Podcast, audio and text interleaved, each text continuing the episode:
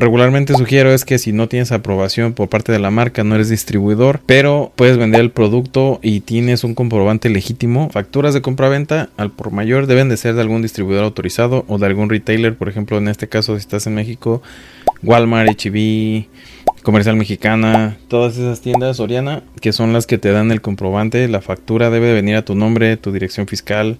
Si no tienes una compañía, pero eres una persona física, tienen que ser esos datos fiscales para que puedas hacer la aprobación. Y solamente necesitas comprar 10 piezas de esa marca. Acuérdate, síguenos en brosemprenden.com y ahí vienen todas nuestras redes sociales para más información.